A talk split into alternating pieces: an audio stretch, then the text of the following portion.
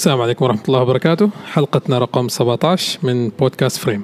بودكاست Frame جديد أخبار تصوير ونقاشات فوتوغرافية خفيفة واستضافات مشوقة. نجيكم بشكل أسبوعي على كل منصات البودكاست من أبل وجوجل والبرامج الشبيهة. معكم حسين البحراني. شابك.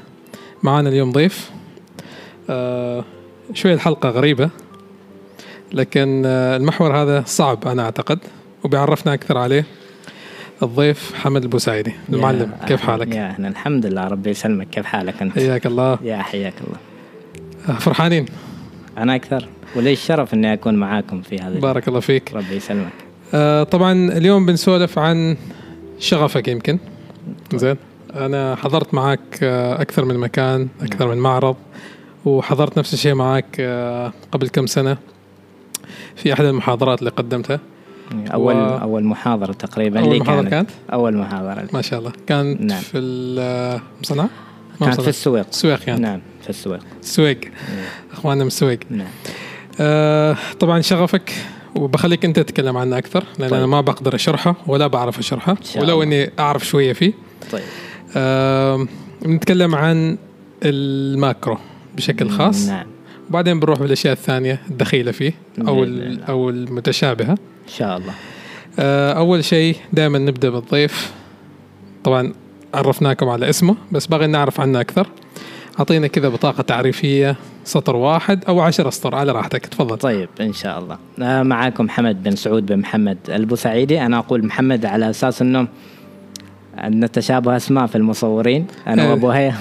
دائما أنتو أنت حمد بوسعيدي وعندنا عبد الرحمن هناي. نعم. هذا. عاملين مشكلة في نعم. الساحة. أنا مواجه هذه المشكلة أساسا. مع أبو هيا. يمكن أبو هيا نختلف في القد في اسم القد. جميل. فسببنا مشكلة مشكلة كبيرة بعد ما بق... ما فقط صغيرة يعني. ف... نعرف هذه المشكلة. ال- سالفه شكلها. والله هو في زمن المنتديات. أوكي. في زمن فيفكروك أنت. هو وهو أنت. نعم هو كان في خليني أول أكمل أعرف على نفسي على أساس إنه نجي زمن المنتديات. تمام روح. طبعا آه، أنا هاوي تصوير جميل. آه، خريج آه، نظم معلومات من جامعة نزوة. آه، طبعا أتخذ تصوير ال macro. آه، أنا يمكن ما أصور كامل محور ال macro يمكن مختص أو مهتم في مجال الحشرات. الحشرات. كونها يمكن هو الجانب الأكبر في مسألة ال macro أساسا. في بعض في بعض في بعض الجوانب لكن كتفاصيل ال- اللي نشوفها في الحشرات بشكل أكبر. طبعا الموضوع اللي هو اللي صارت المشكلة بيني وبين أبو هيا. أبو هيا اسمه حمد بن سعود بن حمد البوسعيدي. تمام. اسمي حمد بن سعود بن محمد البوسعيدي. حلو. ف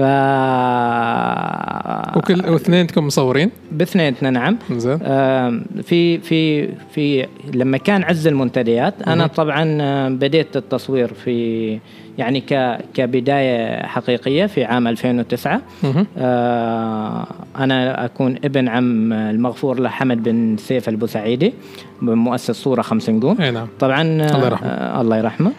طبعا آه، الهدف مني إني أنا دخلت في عالم اللي هو التصوير بالعد... بالكاميرات الاحترافية اللي هي ال DSLR إني أكمل على مسيرته هو لأنه هو الوحيد اللي كان داعم لي في ذيك الفترة. ككوني أنا ما كنت آه، أستخدم كاميرات ال DSLR كنت. أستخدم اللي هي الكاميرات المدمجة أو ال- ال- ال PowerShot. أساسا في ذاك الوقت ففي زمن المنتديات في منتدى صورة خمس نجوم وهذا منتدى عماني كان مختص في مجال التصوير وله كان آه، قوته في ذاك الوقت. جدا. نعم. صار مهم. موقف إنه أبو هيا آه، المعلم حمد طلب من آه، أو طلبوا منه مصورين من الخليج يريدوا مجموعة من صوره.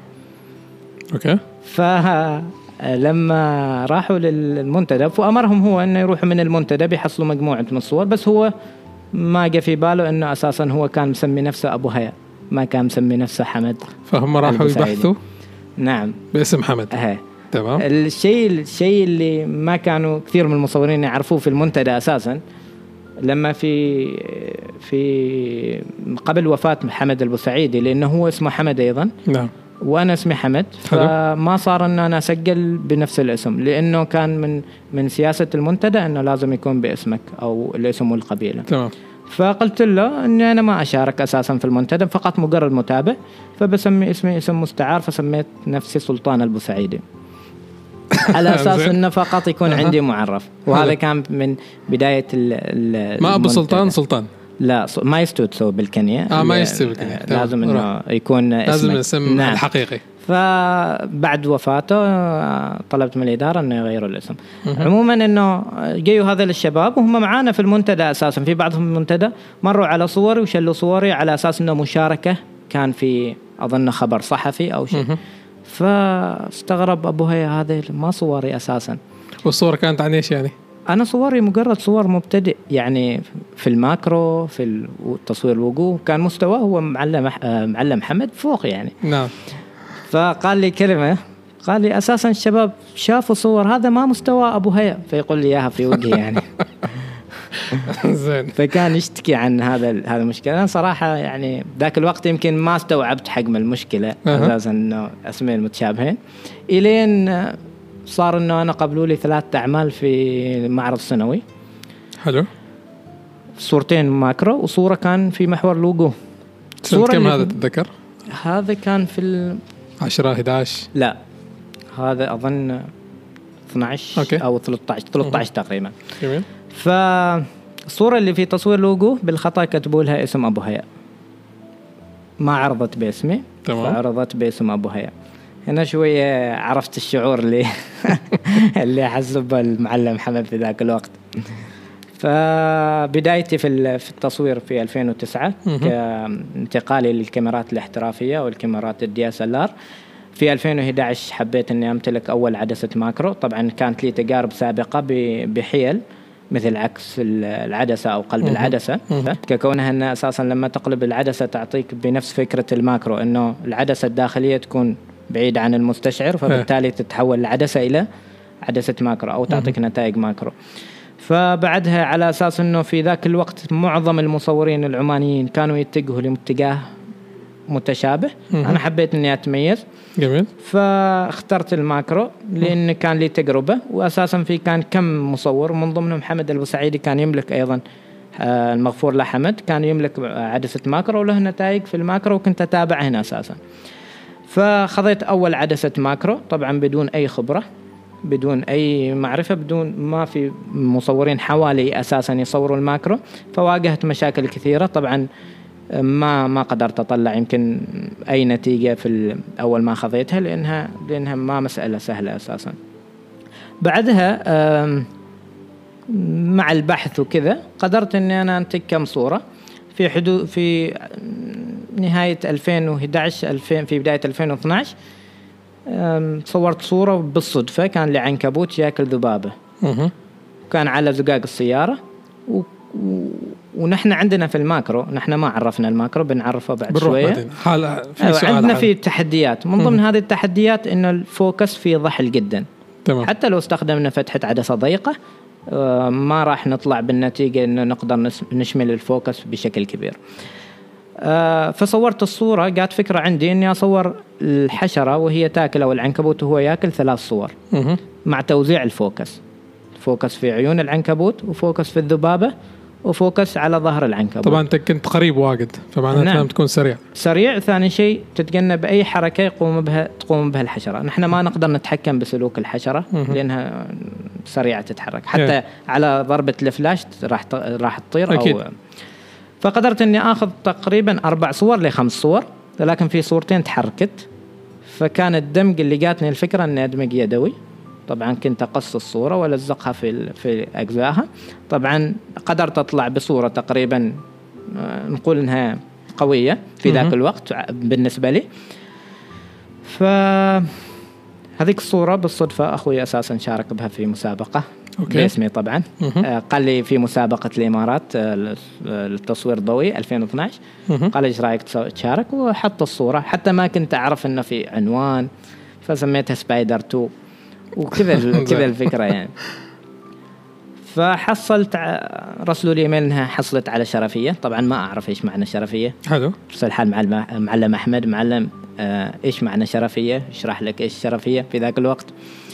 فكانت يمكن هذيك هذيك المسابقة وحضوري وحضوري لل وحضوري للمسابقة وللحفل كان يمكن انطلاقة وكان يعني شفت الأعمال المعروضة. شيء مختلف عن اللي نحن جالسين نسويه أو اللي جالسين نمارسه. فكانت انطلاقة من هذاك من هذيك من هذيك المسابقة أساسا.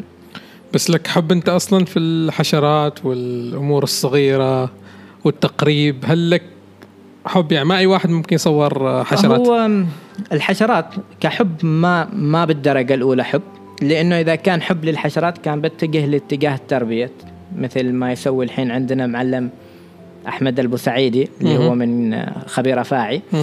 آه، هو عنده اتجاه في تربية الحشرات ويصورهم نفس الوقت. يصورهم ك... كهواية مع معانا مشى في هذا المجال لكن أنا ما من حبي للحشرات أنا حبي فقط لإظهار التفاصيل والألوان اللي تتميز فيها هذه الحشرات تمام نعم بس هل جه بالصدفه يعني إنك تصور آه، ماكرو ولا شفت أو كنت تابع ناس وبعدين خلوك تنتقل لهذا الانتقال؟ أنا ما بالصدفة أنا كان لي رغبة أساسا لأنه مثل ما قلت لك في من الصور اللي كانت آه، عند حمد الله يرحمه. صورة الدبور الأصفر نحن نسميه إيه. الدبور القط هو. يسمى ونحن نسميه بعض. المسميات المحلية القطيطي. إيه. فكان كان تفاصيل اللي تشوفها في الصورة غير عن لما تشوفه يطير جنبك. فكان يمكن هو من الصور اللي هي ألهمتني على أساس أني أدخل في هذا الجانب. تمام. فكان أول عدسة macro من رغبة أساسا خذيتها على أساس أني أدخل في هذا الجانب بشكل أكبر. طبعا هي في نهاية 2011 اشتريت أول عدسة macro اللي هي ال 100 من شركة Canon بدون مانع اهتزاز. حلو. آه وبعد كذا خلاص بديت هذا المشوار نعم. وقلت بصور. نعم. انزين. انت قلت بتتكلم أو بتشرح إيش يعني macro؟ هل طيب. macro بس حشرات؟ آه نمل و... وعناكب وإلى آخره ولا شيء ثاني يعني؟ طيب. نحن أنا بعطيهم تع- تعريف لل- لل macro. إيش فكرة ال macro؟ مهم. ال macro هو تصوير تفاصيل إظهار تفاصيل دقيقة التي لا تراها العين المجردة مهم. بتوزيع الإضاءة بشكل متساوي متعادل وناعم. وتجنب جميع آه، أو قتل الظل الموجود في الصورة. حلو. عندنا إذا قتلت الظل كل ما قتلت الظل كل ما طلعت التفاصيل بشكل مهم. وكانت صورتك ناجحة بشكل أكبر. جميل. هذا هذا هذا التعريف ال macro بشكل أكبر. بالإمكان تصور الزهور بش ب macro قطرات الماء ب macro يمكن هو الجانب الأكبر اللي هو الحشرات ككون أنه التنوع كبير فيه وتقدر أنك تتميز فيه بشكل أكبر. مهم. نعم. هو هذا التعريف مختصر لل macro بشكل أكبر. نعم. حلو. والأمور الثانية اللي تدخل فيك. يعني في بعض الناس يستخدموا عدسات macro لتصوير أشياء ثانية. نعم. فهل هذا يعتبر macro؟ لا. كتصوير تقريبي ولا؟ لا. لأنه لأنه التقريبي هو فكرته أنك أنا أظهر التفاصيل اللي ما تراها العين المجرده وهذا تمام. يدخل في جميع الأشياء اللي أنا بالإمكان أصورها لإظهار تفاصيلها. أم، أما الأشياء مثلا في عدسات يمكن مكتوب عليها مثلا macro تعطيك نسبة تعطيك macro. تعطيك نسبة تقريب بسيطة. تقريب اللي هي إيه. تسمى ال close up. أيوه. هذه ما ما أنا بالنفس بالنسبة لي ما تعطيك هي تقريب أو ما يسمى ال macro. ككون ال macro نحن نقول واحد على واحد يعني تعطيك التقريب الطبيعي. أما ال close up يعطيك نص التقريب الطبيعي أو الحجم الطبيعي تشوفه مكتوب عليه zero. 25 نعم هذيك مجرد مجرد نسبة فقط تعطيك لل macro ما تعطيك الحجم الطبيعي فهي اللي هو يسمى واحد على واحد. القرب بين عدسة والموضوع؟ هذيك النسبة؟ لا نحن عدسات ال macro اللي عندنا المشهوره آه، تجي في نطاق معين. تجي من 60 mm في نوعية تجي 60 mm وهذه خاصة يمكن للعدس للكاميرات ال crop frame. وتجي ال 100 mm 105 mm وتعطينا في نوعية ثانية من الشركات مثل Canon وال Nikon وال Sigma اللي هي ال 180 mm أو ال 200 mm أوكي. طبعا جميع هذه العدسات تعطيك نفس قوة التقريب.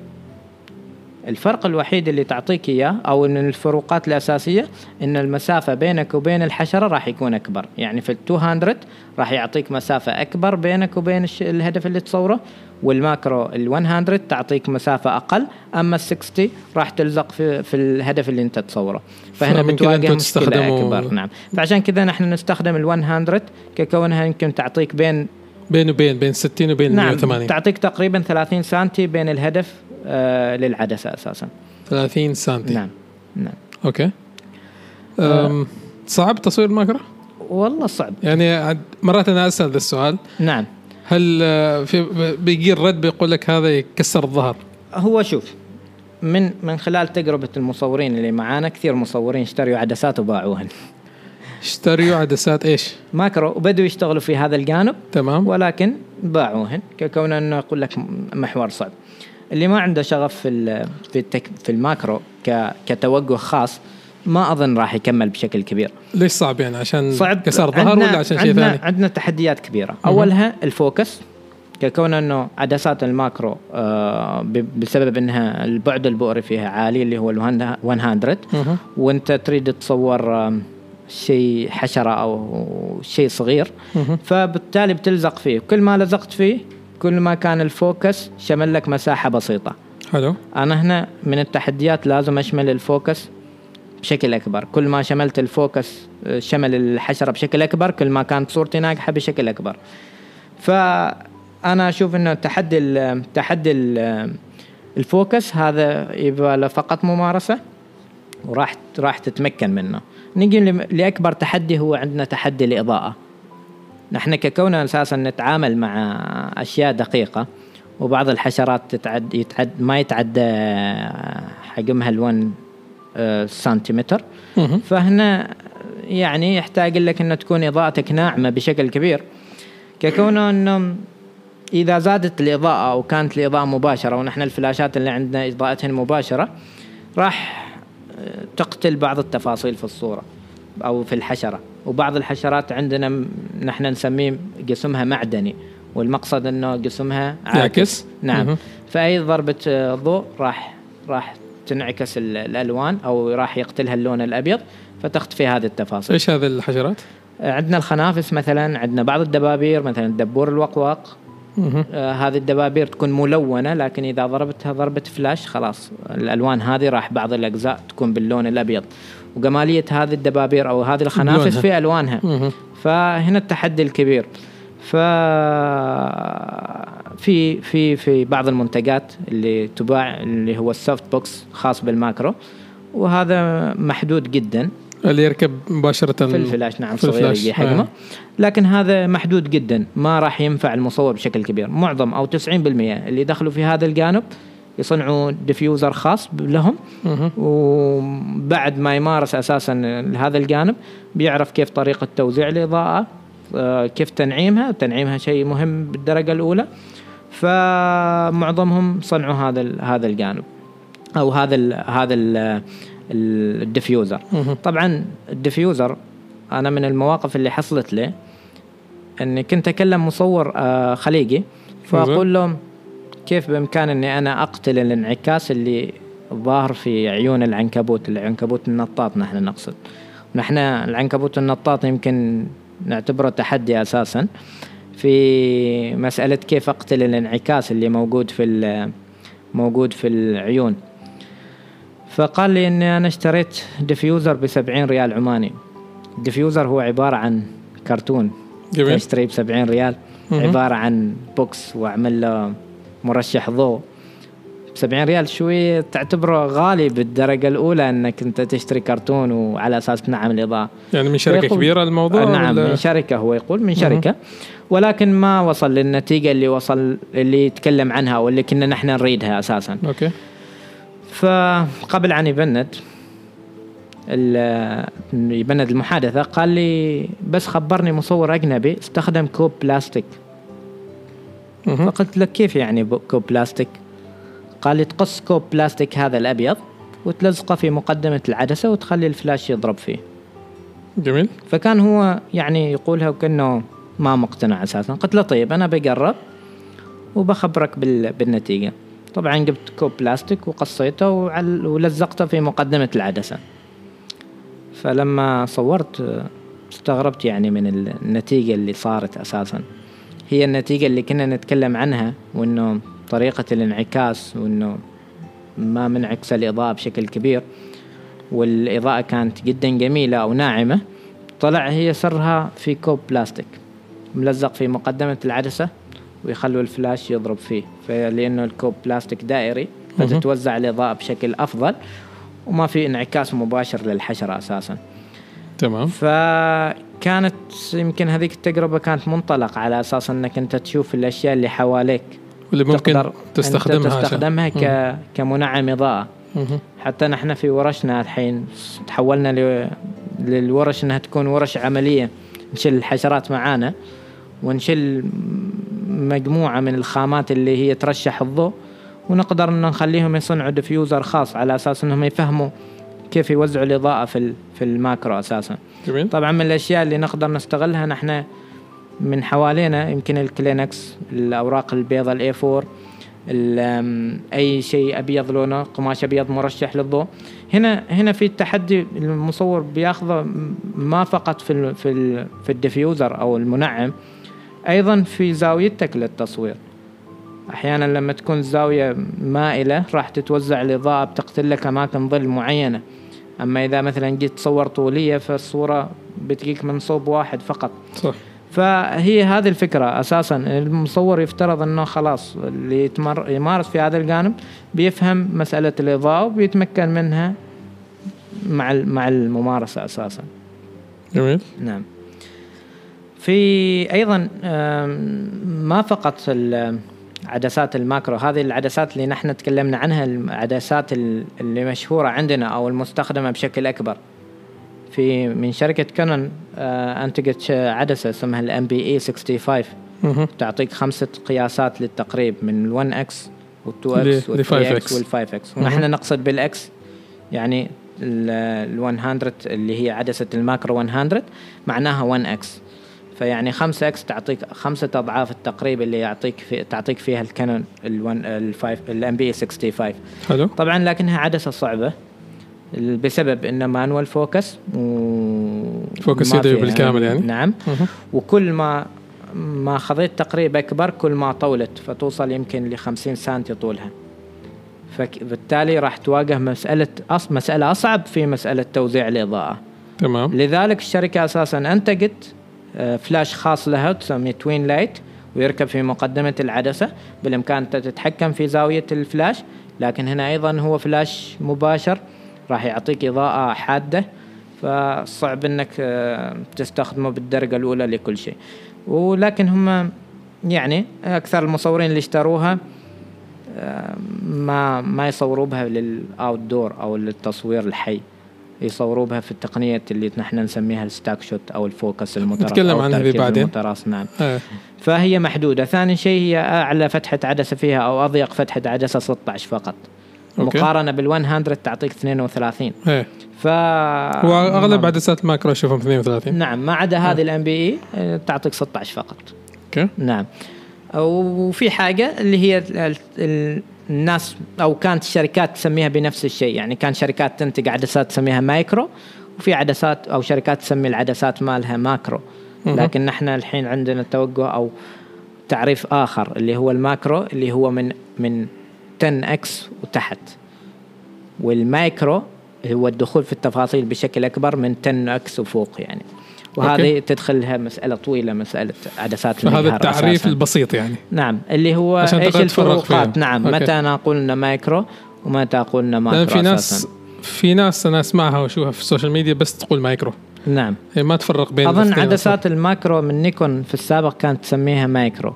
ممكن نعم أظن بهذه الطريقة ولكن الحين صار اختلاف أساسا ما في ما في لحد الحين عدسات آه، أنتجتها شركات تصوير خاصة بالكاميرا للمايكرو. نعم معظم المصورين اللي ينتجوا صور مايكرو هم بالاستعانة مع عدسات مجهر إيه هذا اللي آه، أنا نعم. أفكر فيه كنت وأنت نعم. تتكلم يعني نعم المايكرو. دائما يعني تكون آه، على طول المفروض في بالك المجهر والأمور نعم. الثانية الدقيقة جدا نعم توصل توصل في المايكرو توصل من يعني 10 إكس 20 إكس ال 80 إكس وال آه، أظن في حد 100 X ما بس ما okay. ما شفت صور لل لل 100 X بالنسبة لي ولكن 60 X مثلا لأجنحة الفراش مهم. فتظهر لك مثل الزولية يعني بشكل منظم أساسا آه جميل فأنا فهذا يركب ضربت فوق مثال هذا يعني؟ نعم ضربت مثال بالزولية لأنه أنا عرضت الصورة في مرة من المرات في الورش أيوه قلت لهم إيش هذه فقالوا معظمهم زولية هذه. زولية. وهو فراش ف... آه، هو آه، جناح فراشه جناح فراشة. نعم أها. نعم في عندنا مصورين في الخليج أساسا يمارسوا هذا الجانب أنا دخلت في هذا الجانب. والمعلم راشد المسعودي أيضا دخل إيه في. هذا الجانب ولكن أنا توقفت عن هذا الجانب أو ابتعدت شوي. كونه جانب بالنسبة لي ما ممتع. كونه إنه مجرد إنك تثبت الحشرة وصارت اجهزه أساسا آه اللي هي جهاز يسمى stack shot. واللي هي هذه طريقة ال stack focus إيه. أساسا. إيه. فما ما استمتعت فيه بالنسبة لي. ما استمتعت لأنه automatic automatic طبعا أنت تحب تتعب يعني. آه ما مسألة تعب لكن أنا بشرح لك فكرة الجهاز الحين. okay. وعلى أساس إنه على هذا الشيء أنا ما بغيت أكمل فيه أو إنه شفت إنه ما مقدي إني أنا أشتغل عليه بالدرجة الأولى. طبعا هو الجهاز اسمه stack shot عبارة مهم. عن مسطرة إلكترونية مهم. تركب عليها الكاميرا في الأعلى. يحصلوه في كل مكان؟ لا أنا طلبته عن طريق eBay okay قصدي يعني في eBay أمازون وإلى آخره موجود. المفروض واساسا إنها- أساسا لما أنا اشتريته كان شركة واحدة. والحين صارت عدة شركات وصار تطور هذا الجانب وصار في أشياء إلكترونية أكبر وصار في آه، الصينيين. دخلوا في الموضوع فلازم هو لازم زين. نعم فالفكرة إنه هي عبارة عن مسطرة إلكترونية آه هذه المسطرة آه فيها جهاز تحكم تركب. الكاميرا في أعلى الجهاز وتوصل الكاميرا بالجهاز أيضا ف... وتثبت الحشرة في المكان اللي انت حابب تحط فيه إيش الجزء اللي باغي تظهره على قوة التقريب اللي انت تريد. توصل لها وت... وتحط الإضاءات آه، بطريقة معينة اللي على أساس إنك تشمل جميع جوانب الحشرة اللي انت حابب تظهرها. بعدها تأمر الجهاز امشي لي. مثلا مثلا مسافة من كذا مثلا في الملي امشي لي 10 خطوات. حلو. وروح عنه الجهاز. راح هو يصور لك توصل ل 200 صورة ل 300 صورة ل 400 صورة. هذا انت تحدده طبعا. تحدد المسافة اللي انت مسافة. حددتها. أه، تحدد المسافة اللي انت حددتها وتحدد المسافة أو الحجم اللي انت حاب إنه تظهره في الصورة. مثلا تريد تظهر الحشرة بشكل كامل. هنا بالتالي يحتاج لك عدد صو- صور كثيرة مثلا تريد فقط العين هنا بيكون أقل بغيت الرأس كامل بيكون ال- ط- رأس الحشرة كامل. بيكون آه، عدد صور أكبر. فبهذه الفكرة. لحد ما يكتمل لنا الصور كامل هناك برامج خاصة للدمج. طبعا ال Photoshop بالإمكان أنه يدمج لكن ما يقدر آه، كتجربة ما هو يقدر. ما مخصص. نعم ما يقدر بالكامل. يدمج بشكل كبير. فايش تستعين لك برامج؟ في؟ برنامج. هو أساسا لما تشتري الجهاز يطلع لك برنامجين. برنامج ما أذكر اسمه لكن البرنامج اللي أنا أستخدمه اسمه Zerene إيه. Stack. وهو ما مجاني طبعا. تشتري تضطر تشتري. فهذا البرنامج جدا جميل.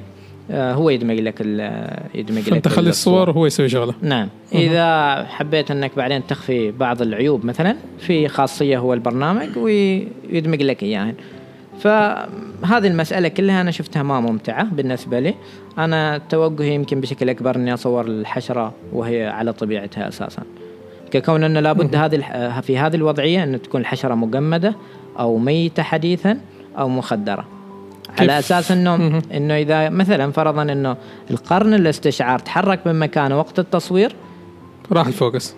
راح ال 200 صورة اللي أنت صورتها. لازم راح الدمج. راح تعيد من جديد. هذه فكره فكرة ال stack shot إني أنا أصور شيء ثابت 100% ثابت أنا بزاوية معينة. وهو بشيء ثابت 100% طبعا هذه هذه التقنية أساسا ما فقط تستخدم لل macro أيضا تستخدم للتصوير الدعائي مثلا أشوف هذا الطبيعة. بعد نفس الشيء. آه، بالإمكان. هي الطبيعة كانت بالدرجة الأولى. مهم. ولكن في تصوير ال macro وصلت أو المايكرو وصلت ل ل لأعداد هائلة من الصور. يعني في مصورين آه، أجانب لعشرة آلاف صورة على أساس إنك تنتج لحشرة كاملة.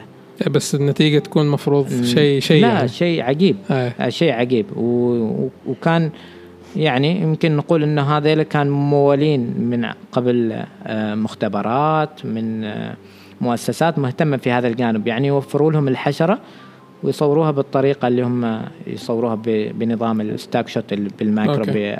بقياسات كبيرة. ففاهم 100% إيش قاعد يسوي. نعم وتظل أساسا صارت صارت الأجهزة هذه اللي تستخدم يعني قريبة من المجهر الإلكتروني فرضا نقول.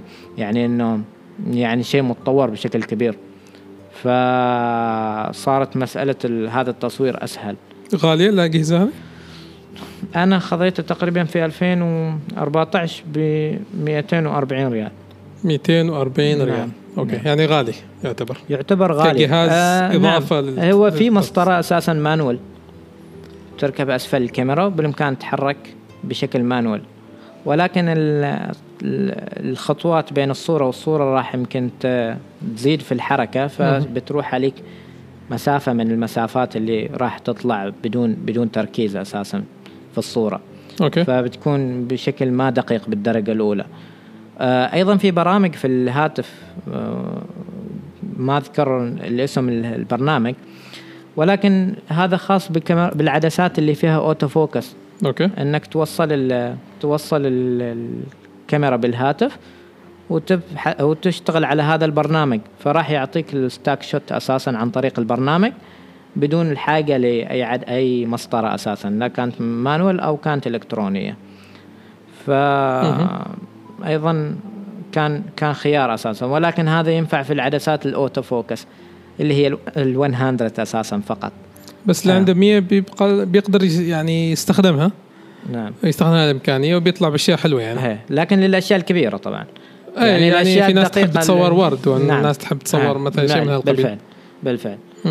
فهذا اللي هو stack shot اللي هو الحين صار أنا أشوفه يعني يفترض إنه يكون محور ثاني ثانوي عن ال- الماكرو أساسا وتصوير الحشرات. يعني ما بالإمكان نقارنه بالتصوير مثلا الحشرات وهي حية أو في سلوكها الطبيعي أساسا. كون إنها تدخل فيها الإنسان بالنسبة لي. يعني أعتبرها انه دخل فيها الإنسان ككونه جمدها أو أو خدرها بالدرجة الأولى. إنزين. ذكرت شيئين آه، الشيء الأول بسألك عنه اللي هو بعض آه، عدسات الماكرو أكبر فتحة عدسة 32 نعم. هل أغلب هاي العدسات 32 معناته ش... يعني أكثر وضوحا؟ يعني عندنا بعض العدسات الثانية 22 نعم. بس كثير من العدسات اللي موجودة 22 ما تنفع. لانها تعطيك chromatic aberration تعطيك vignette الحواف السوداء آه، تكسرات في الألوان تعطيك واجد أشياء. فهل نفس الموضوع في الماكرو ولا أشتري 100 100 mm وأروح اعقه 32 و... أم هو شوف نحن نعرف إنه في التصوير إذا كل ما استخدمت فتح عدسه ضيقة. راحت الحده حلو. عندنا في الماكرو هذا أهم شيء. أنا الحده تهمني.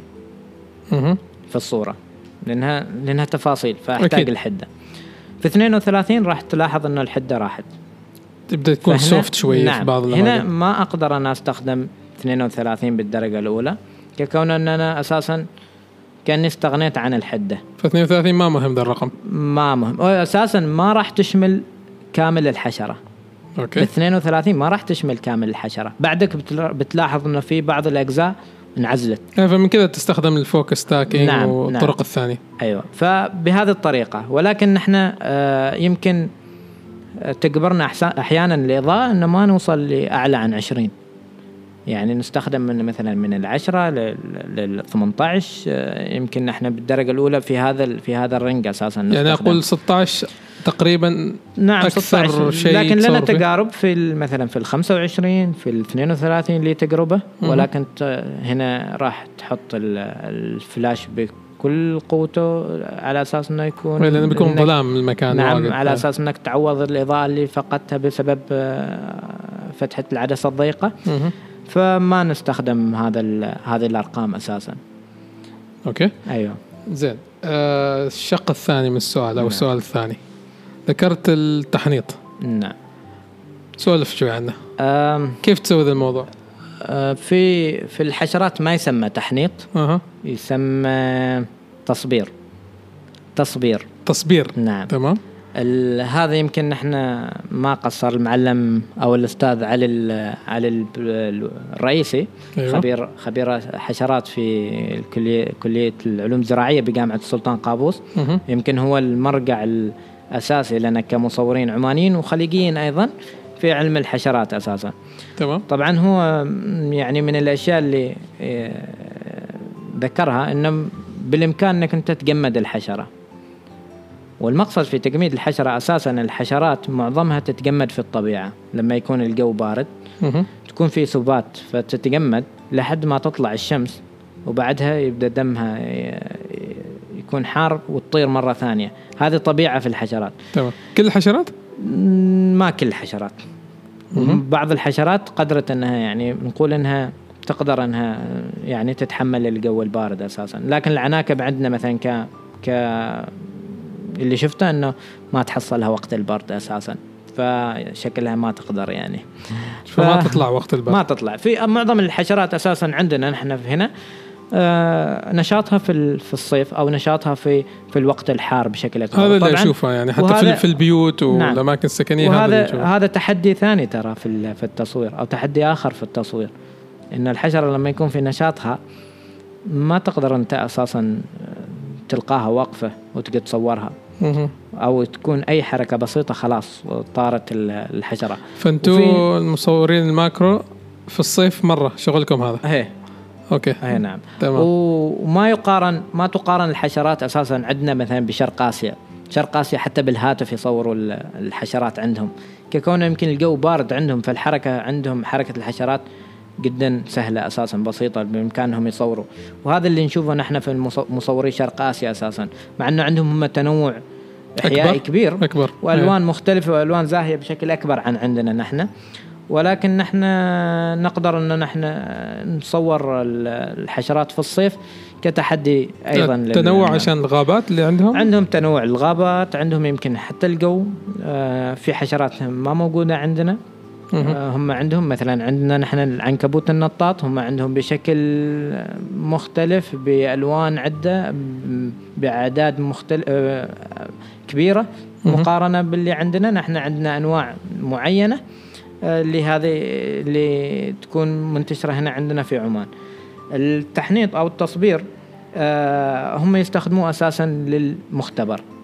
يستخدموا مادة ومن ضمنها الكحول إنه يحنطوا هذه الحشرة فتحط في هذه المادة وبعدها الحشرة تظل ميتة ومع إنها تحافظ على ألوانها وأجزائها بشكل بشكل كبير. طبعا مع إنه ما تقدر تلمسها لأنها راح تنكسر. تنكسر. تنكسر. يعني خلاص تكون يابسة. يابسة. يعني نعم يابسة لكنها هي محافظة على الشكل محافظة على الألوان. وبعدين؟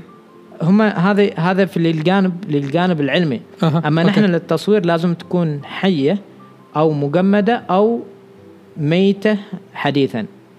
يعني ما كملت حتى ساعة.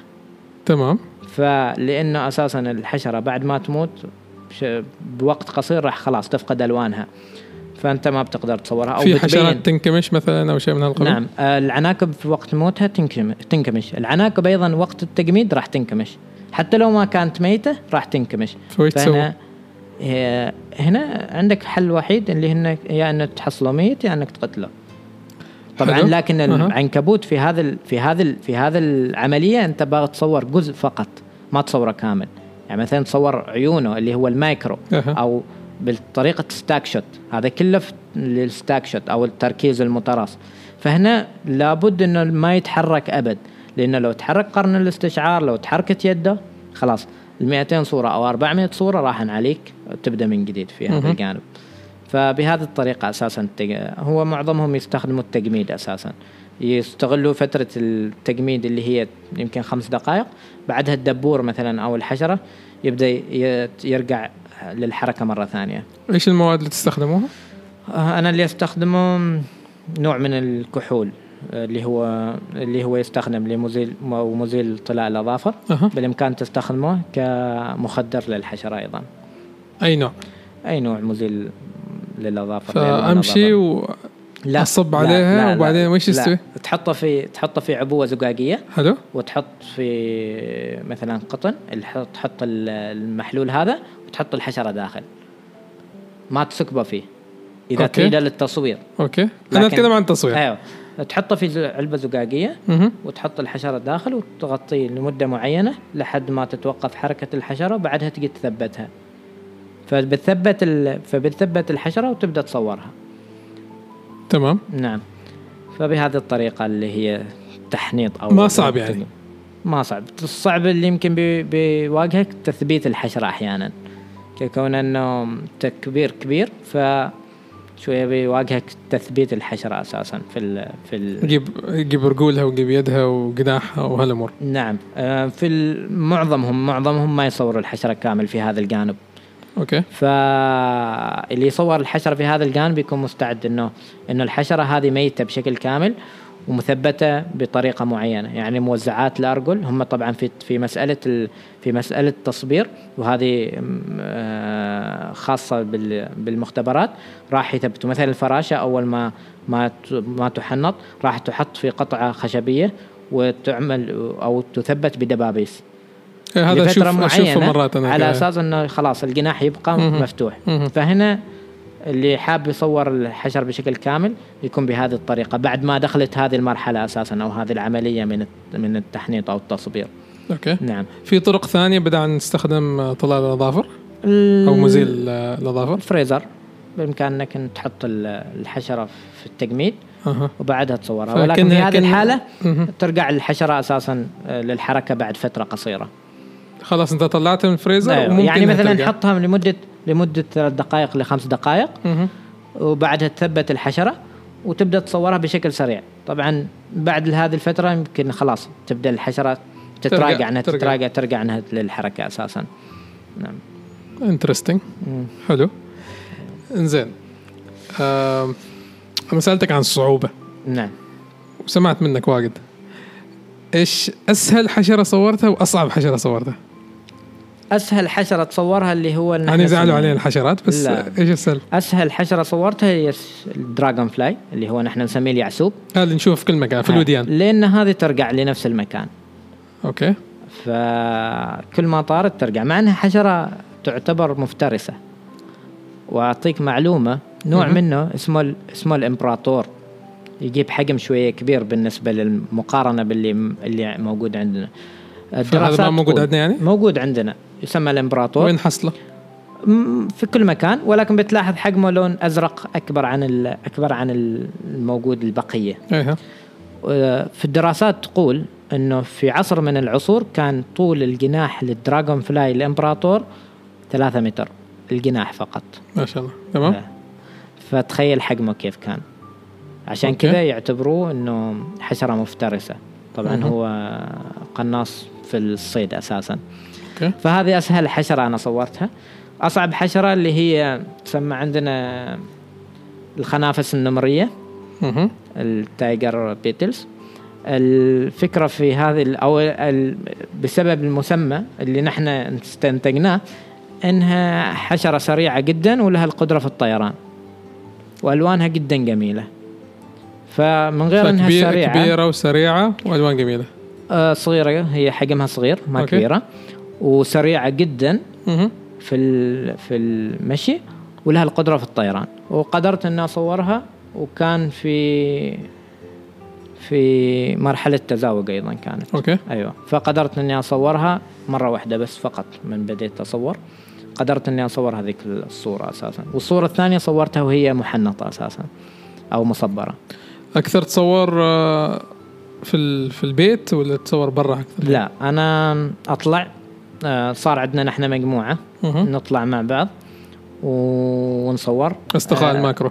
ما فقط أصدقاء الماكرو أحيانا آه، أستاذ علي الوهيبي هو خبير حشرات محاضر في كلية العلو... كلية العلوم الزراعية. يكون له رحلة مثلا رحلة ميدانية في جمع عينات. فنحن نروح معه هو هو يجمع ونحن نصور okay ف- كمساندة له ولا أنت كل واحد نحن هو هو أساسا دخل معانا في هواية التصوير أوكي. لكن هو توجهه آه، توجهه علمي بحت. علمي وأنه يوثق آه،. يوثق نحن لا نحن نحاول نطلع بلقطة فنية مهم.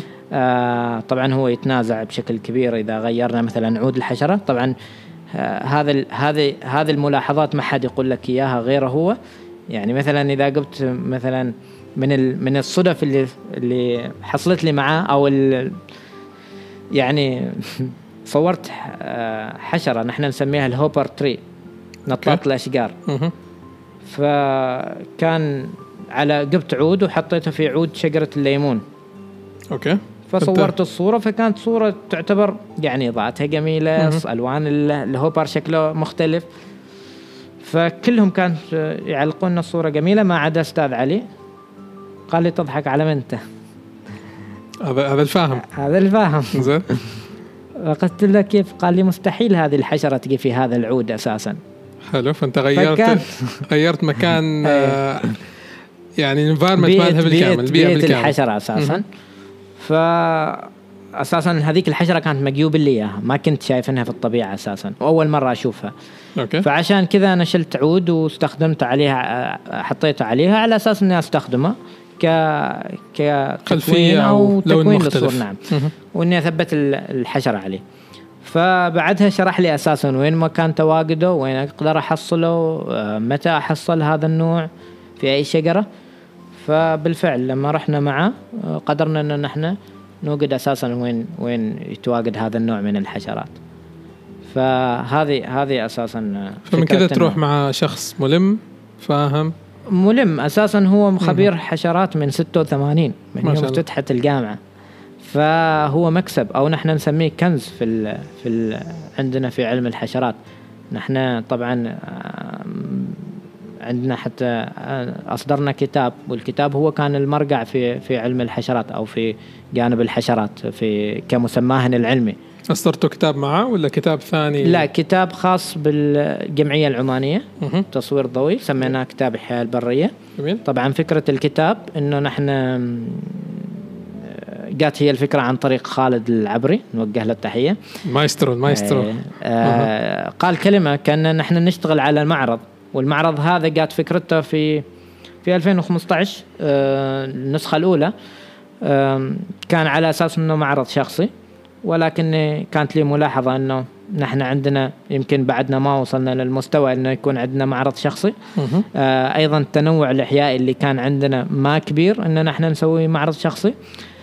فطرحت فكرة للجمعيه جمعيه الجمعية العمانية للتصوير الضوئي ليش ما نسوي معرض خاص بالحياة الفطرية ككون انه هذه المحاور عندنا شوية محاور مظلومة أو المصور اللي اللي يدخل في هذا المجال ما يقدر أنه يعرض صوره في بقية أو ينافس بقية المحاور في في المعارض وفي المسابقات اللي نحن في عمان.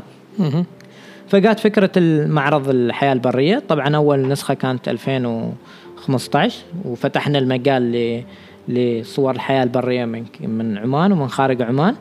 وفي 2019 هذه السنة في شهر ثلاثة كان المعرض الثاني النسخة الثانية. طبعا هذه النسخة أصروا أنها تكون آه، نسخة عمانية تكون جميع الحيوانات أو الحياة الفطرية اللي موجودة من- في من. المعرض من عمان. ككون أن عمان أساسا آه، عندها تنوع كبير في هذا في هذا الجانب أساسا.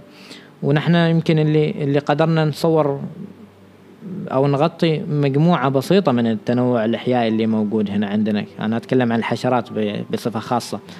فكانت الفكرة إنه يكون معاه كتاب مصاحب. وطبعا هذه فكرة خالد العبري قال إنه الكتاب يدوم. وبإمكاننا نحن نستخدمه كمرجع. المعلم أحمد أيضا قال نستخدمه كمرجع. يستفيدوا منه المدارس الطلاب وغيره حتى المصورين. فجات الفكرة إنه نحن نعمل كتاب وفي معلومات تت- تتكلم عن الحيوان أو الطير أو الحشرة أو هل هذه حشرة سامة هل هذه حشرة مفيدة ولكن واجهتنا مشكلة في هذا الجانب ككون أن اكتشفنا أن في بعض الحشرات ما يوجد لهن. آه اسم عربي تمام فلهن فقط اسم إنجليزي آه معلومات شوية تكون صعبة أن نحن نبحث عنها. أما الجانب الآخر تص... المحور الطيور والزواحف والحيوانات البرية معلم وحيد الفزاري ما قصر آه أمدنا بالمعلومات بشكل كامل وخلصهم في وقت قياسي. لكن هذه المشكلة اللي واجهتنا في في الحشرات. فاضطرينا أن نعمل الكتاب فقط بالأسماء العلمية باللغتين. يعني قلنا. أن نحن راح نرحل يعني؟ نرحل مس ال- فكرة ال- المعلومات هذه البسيطة لإصدار آخر. طبعا المقصد من الكتاب أو يعني راح يشرح لك بعض الأشياء اللي نحن نعتبرها أو عندنا معلومات خاطئة عنها. في أشياء نحن كمجتمع عماني عندنا أشياء خاطئة. فالكتاب آه، يشرح هذا الجانب أو كان الفكرة. مثل إيش خاطئ يعني؟ يعني مثلا أضرب لك مثال. قبل فترة انتشرت شائعة عن الأرملة السوداء. يمكن وصلتكم. اللي هي العنكبوت الارمله السوداء الأسترالية اللي هي في يقال إنها في صحار حصلوها بكمية كبيرة. أوكي. وإنها آه وإنها عنكبوت قاتلة. وهذه العنكبوت جاءت عن طريق السماد المستورد. تمام. فكانت انتشرت بشكل كبير. وكان كان الناس آه، يعني تخوفت من هذا الجانب. لأن العلم ما موجود وما يعرفوا عن آه، نعم. الحشرة مثلا. نعم. ف كان الكتاب يريد يبين مثل هذه مثل هذه الحالة إنه هذه عنكبوت محلية وما تقارن بالأسترالية. هي من عائلة العناكب ال- الأرملة السوداء ولكن ما تقارن بحجم وسمية الأسترالية اللي هي. القاتلة. نحن هي صح سامة عندنا ولكنها ما بالدرجة اللي هم هولوا الموضوع انها إنها سامة. ثاني شيء هي مسالمة فقط إذا تعرضت للخطر وهي أساسا ما تتواجد في الأماكن اللي هي مزحومة بالسكان وكذا. فكانت هذه الفكرة الأساسية إنه إنه نحن يكون في توجه في أشياء مفيدة نطلع منها من الكتاب. ولكن. الحين صار إنه فقط بالأسماء العلمية وجميع ال جميع ال- الطيور والزواحف والحشرات والحياة البحرية اللي معروضة في الكتاب هي مسجلة في الطبيعة العمانية. جميعها مسجلة آه، في مركز حفظ البيئة من طيور وحيوانات آه، وزواحف. إنها إنها عمانية أو تكون مهاجرة بشكل بشكل مستمر في عمان أساسا. أوكي. نعم. فالكتاب شمل آه، 150 كائن من الحياة الفطرية العمانية. توزعت بين حياة أو حيوانات برية وطيور وزواحف وحشرات وحياة بحرية. طبعا الحياة البحرية كان جدا قليل عدد الأعمال ككون أنه ما قدرنا نوصل لمجموعة كبيرة من المصورين للحياة أعتقد البحرية 150 معناته هذا اللي عندنا بس هذا التنوع ولا في لا عدد لا أكبر من كثير. كذا يعني؟ كثير بشكل كبير ولكن فكرة الكتاب كان عن طريق المصورين نفسهم. فاللي يعني موجود؟ نعم اللي موجود يعرض. يعرض وهذا نعم. عدده بعد ما نعم. جمعته بعد كالأعمال. بعد الفرز آه قدرنا نطلع ب 150 آه كائن. طبعا في في في في انتقادات من ضمنها إنه ليش ما موجود النمر العماني أو ال- النمر العربي؟ العربي. أيضا الوشق الوعل النوبي. هذه حيوانات ما قدرنا نحن نوصل لها آه للكتاب. وفي توجهات أساسا إنه ما نقدر نحن نعرض أي أي أي أي صورة أساسا في الكتاب هذا. أيوه فما قدرنا نوصل لهذه الصور ككون إنه مصور واحد فقط آه، شاركنا بصور النمر العربي والوشق. وكانت الصور يمكن بشوية بحده ضعيفة نوعا ما فشفنا إنه ما راح نحطهم في هذه النسخة أساسا. ككون إنه بعد أيضا بعض المصورين ما فاهمين فكرة الكتاب فخليناها نسخة أولى. مهم. بعدها بتكون نسخة مطورة بشكل فني أكبر. وغير كذا يمكن يشتغلوا على نفسهم أكثر نعم، عشان يوصلوا نعم. لجودة بالفعل أفضل. بالفعل. أيوه. جميل. آه في استفادة من الكتاب؟ الاستفادة ما أتكلم بين المصورين أتكلم خارج نطاق ال- نعم الكتاب الجمعية. الكتاب آه بدأ يتوزع لمصادر التعلم في المدارس. آه كمرجع جميل. هذا كان توجه من الجمعية من الجمعيه العمانية للتصوير الضوئي. الكتاب أيضا آه وزع في معرض الكتاب في, في فرنسا. ممتاز. كان هذا لما هذا كان الاستضافة. نعم. نعم. والكتاب أيضا توزع في كلية كلية العلوم الزراعية بجامعة السلطان قابوس. وكان له صدى كبير بين بين المحاضرين بين الزوار اللي هم مهتمين في مجال الحشرات. ككون انه صار لهم كمرجع أساسا آه، للمسميات اللي م- اللي هي موجودة في الكتاب هذا. فله صدى جدا طيب لهذا الكتاب. أما المصور طبيعي بيرجع له لأنه أساسا آه، المصور اللي يدخل في هذا الجانب يهتم إنه يعرف الاسم العلمي ويشوف لل- آه نعم. ويغذي بصره ويشوف نعم الأشياء نعم المختلفة. بالفعل بالفعل. ولكن في تحديات كان الكتاب.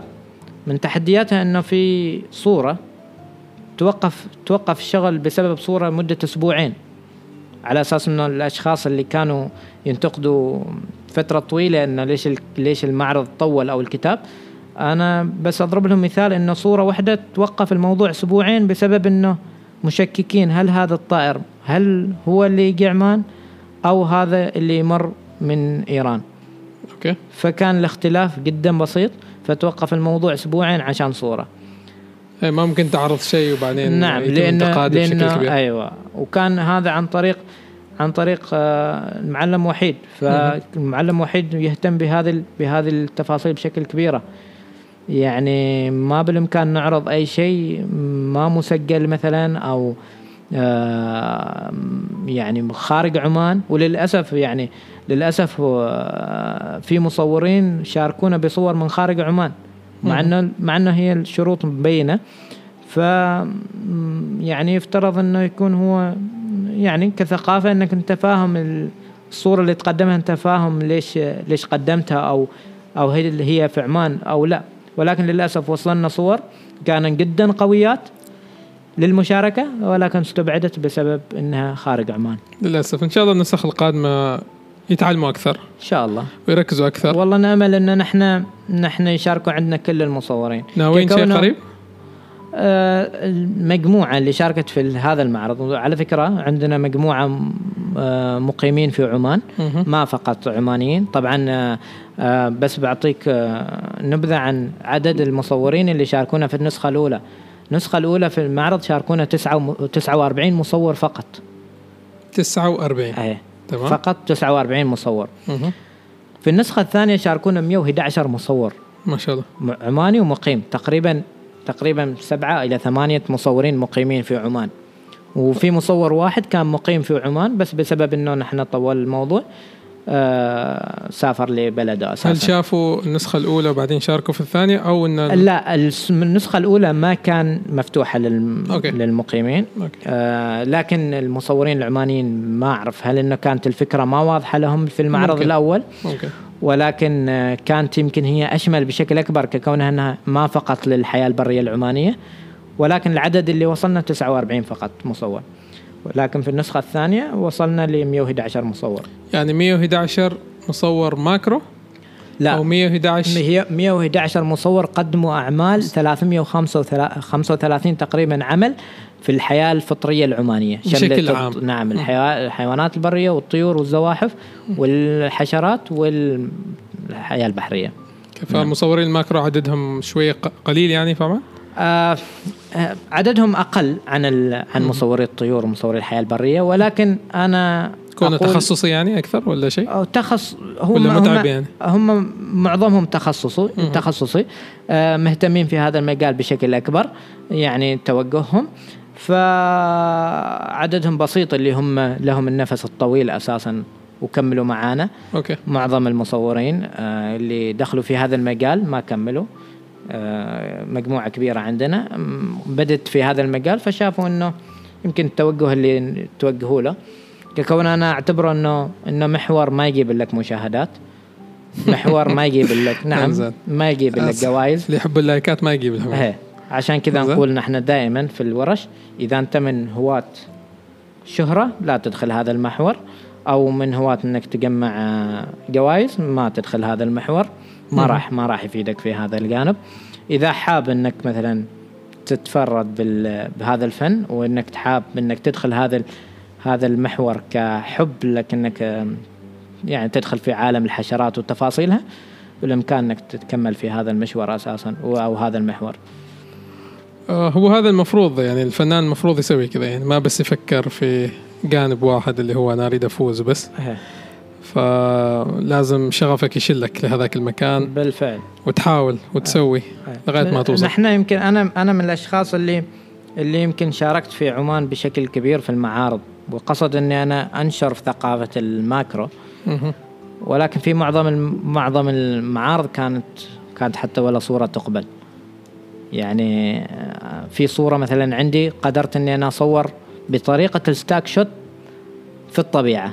واعتبرتها صورة جدا قوية فكان معرض سنوي فقلت خلاص يعني أنا هذا المعرض بشارك بهذه الصورة وأنا أعتبرها صورة قوية على الأقل بحصل قبول. وراح تعرض يعني راح اكسر اكسر ال ال إنه إنه معرض سنوي وتعرض صورة ماكرو صورة حشرة. لأنه في ذيك الفترة ما كنا نشوف حش صور حشرات في في مثل هذه المعارض. ولكن للأسف الصورة استبعدت. ما ما تم القبول وأنا ما ما ألوم أي محكم أساسا ككون أنه محور عام ما كان محور خاص بالماكرو. فهنا ما تقدر أنت تفرض صورتك إنه هل هي قوية أو لا. يمكن في صور في المحاور الأخرى أقوى. أقوى منها. يمكن آه. المحكم أيضا آه، هو له ميول في مثلا تصوير حياة الناس. فطبيعي إنه بيشوفها صورة ما يقدر إنه يقيمها بالدرجة الأولى أو بشكل كبير. فشليت الصورة بنفس ال بنفس ال هي الصورة وشاركت بها في مسابقة الشارقة للصورة العربية ولكن في محور التصوير المقرب عندهم اللي هو. الماكرو وحصلت على المركز الثاني. ما شاء الله. فهنا أنا أقول للمصور ما لازم إنها صورتك تقبل في كل في كل معرض ما بالضرورة تفوز كل مكان صح؟ صورتك تفوز في كل مكان.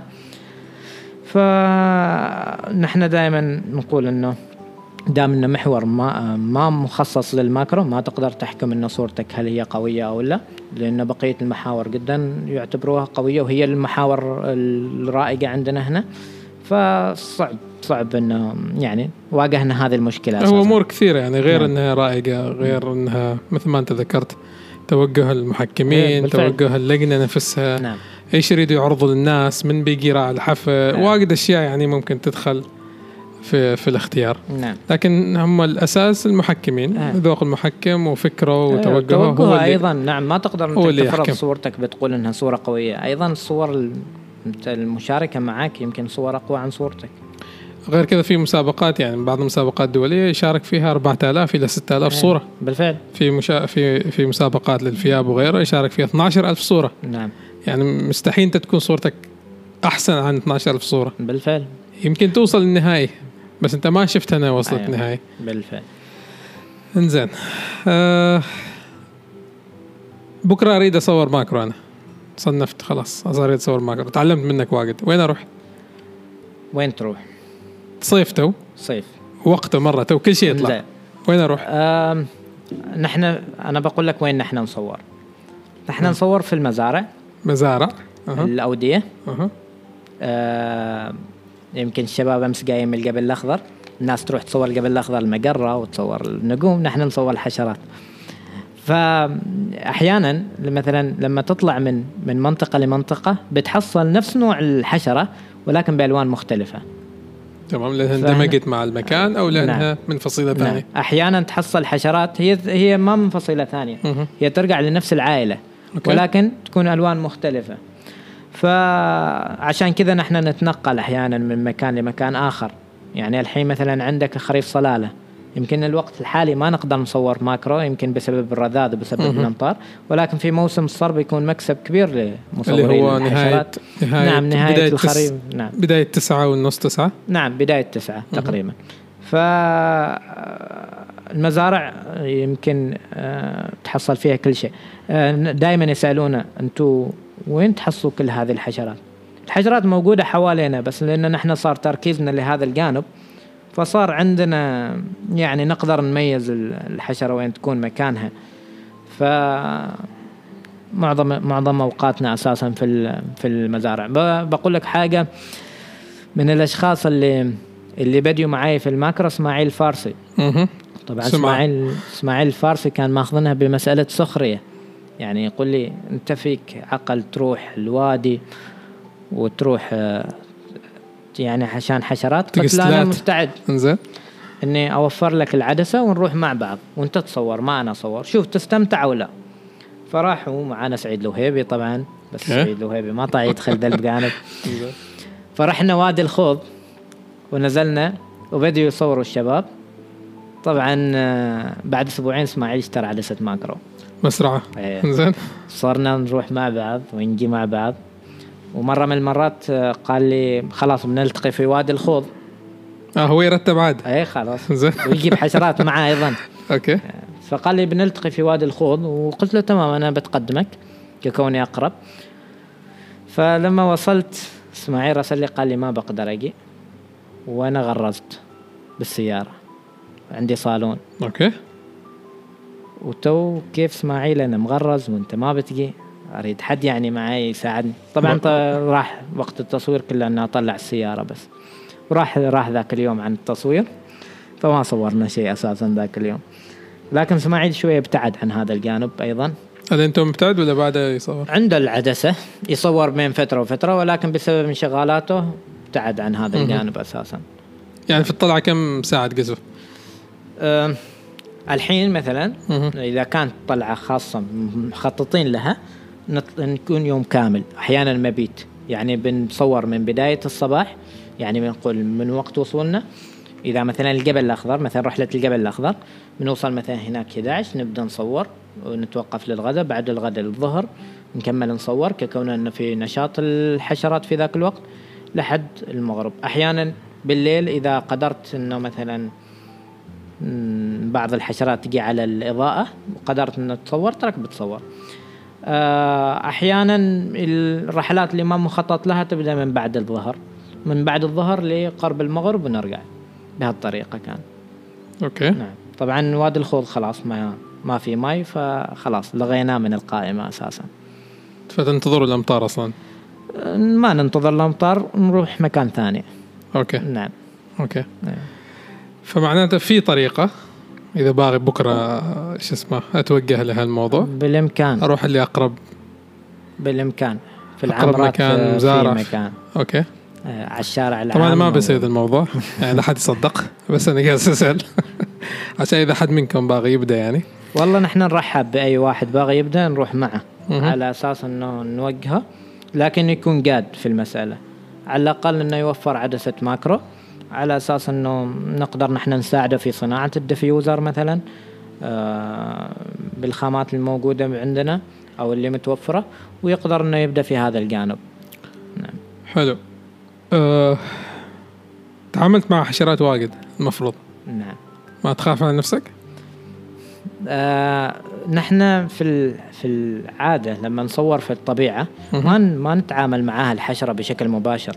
لأنك إذا حسست الحشرة؟ بوجودك. لا خلاص بتروح عنك إذا كانت حشرة طائرة أساسا أي لمسة للعود مثلا خلاص راحت عليك اللقطة فنحن نحاول إن ما نحسس إنه نحن موجودين. إذا كانت تتغذى مثلا فقط إنه نصور ونسحب نفسنا لكن إسماعيل قال قرب لدغة الدبور لأنه تهور وأي نوع. دبور؟ هذا القط الأصفر تمام في وقت التصوير فكان آه، مو صار له؟ كان يصور واساسا وقت اللي هو اللقطة اللي قاعد يصورها إن الدبور يستعد للهجوم. فهو يشوف إن لقطة كانت جدا قوية إنه متوجه عليه في وقت جلوسه فكان مستعد.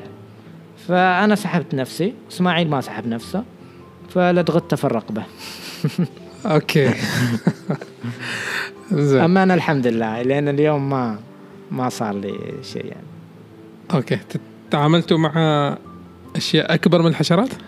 لنا تجارب في الأفاعي طبعا حلو. لأنه عندنا زميل أحمد البوسعيدي خبير. أفاعي في مختبر الأفاعي في جامعة نزوة هو هاوي في هذا المجال أيضا دخل معانا كمصور هو. يجمع يعني ولا إيش؟ هو يجمع يجمع أوكي ولكن آه، صار أيضا موظف في هذا الجانب بحكم هوايته لمختبر الأفاعي في جامعة السلطان قابوس جميل نعم آه، في جامعة عذرا في جامعة نزوة, نزوة. نعم.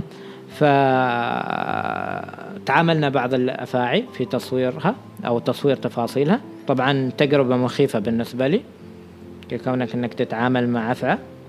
ولكن لي يمكن آه، عملين فقط في, في طبعا أفعى من أفعى يختلف يعني الموضوع. نعم الأفاعي اللي هو جاب هنا أفاعي سامة. على طول بدأ بالقوي آه، يعني اللي هي تسمى آه، وحدة كانت الأفعى القط العربية. وهذه تعتبر أفعى آه، سميتها متوسطة ونقصد بال- بالسمية لما نقول إن الحشرة سامة أو الحشرة غير سامة أو الأفعى غير سامة بمعناها إن الأفعى تقر... هي تحمل سم لكن سمها ما يأثر في الإنسان فعشان كذا يقولونها يأثر في من يعني؟ يأث- يأث- يأثر في في القوارض مثلا في. السحالي اللي هو. يتغذى يتغذى عليها عليها أوكي فكانت ال- اللي قربت أصور الأفعى القط العربية هي برتقالية اللون كانت أفعى سميتها متوسطة وتحمل ناب علوي. فإذا مهم. تحمل ناب علوي خلفي شوية أهون إنه عن الناب الأمامي أساسا مثل الأفعى العربية أو أفعى الرمال العربية أو بقية الأفاعي مثل أفعى السقاد العمانية أو منشارية الحراشف. هذه أفاعي شوية سامة صعب تتعامل معاها بدون خبير. أوكي. تقرأ واجد في الأمور؟ لأن أشوفك واجد ما شاء الله ملم آه أنا لأني أشرفت على الكتاب. أها. و... فمريت على مريت على كثيرة. كثير, كثير اشياء أيضا لحضور في المختبر بشكل مستمر. الحشرات يمكن أنا ما كثير بالدرجة الأولى أعرف مسمياتها لازم إني أرجع لل... للأستاذ علي. ولكن في بعض الأمور قدرنا إنه نكسب خبرة من هذا من هذه الهواية أساسا. تمام. لأن في مرة من المرات طبعا بعيد عن الماكرو يعني نعم. وتصوير الحياة البرية. كنت آه، اقدم أحد الورش فكنت أتكلم عن النجوم المجرات وال North Pole وإلى آخره. نعم. فكان في اندهاش يعني إنه كيف تعرفوا ذا كل كل هالاشياء فرسالتي يعني اللي باغى أوصلها الحين إنه خلاص ما دام أنت تدخل في هذا المجال لأنك بتقرب وبتقرأ وبتبحث وبتشوف وخلاص بيشدك هذا الشيء. فأول ش... أول ما يشدك هذا الشيء يبدأ مسألة الشغف تبدأ. نعم.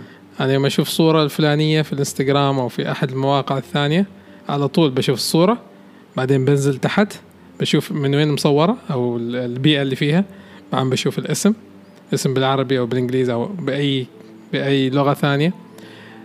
فخلاص هذا الموضوع بيبدأ يستوي إيش كانه يدخل في بالي وفي عقلي وفي قلبي. نعم. فنفس المح... نفس الموضوع للمحاور الثانية. كل المحاور الثانية ترى متعبة يعني ما في محور إنه سهل وتعال ابدأ فيه وخلاص وبتكون قوي فيه. بالفعل أحيانا أحيانا أساسا يسألك لما يشوفوا مثلا هذه العش- الحشرة أو المهتمين يسألك عن اسمها. مهم. فانا اشوفه ما يستوي أنت كمصور حشرات. تصور صورة وتنزلها وانت ما تعرف اسمها تصور أي شيء بالدرب كذا تشوفه. قدامك.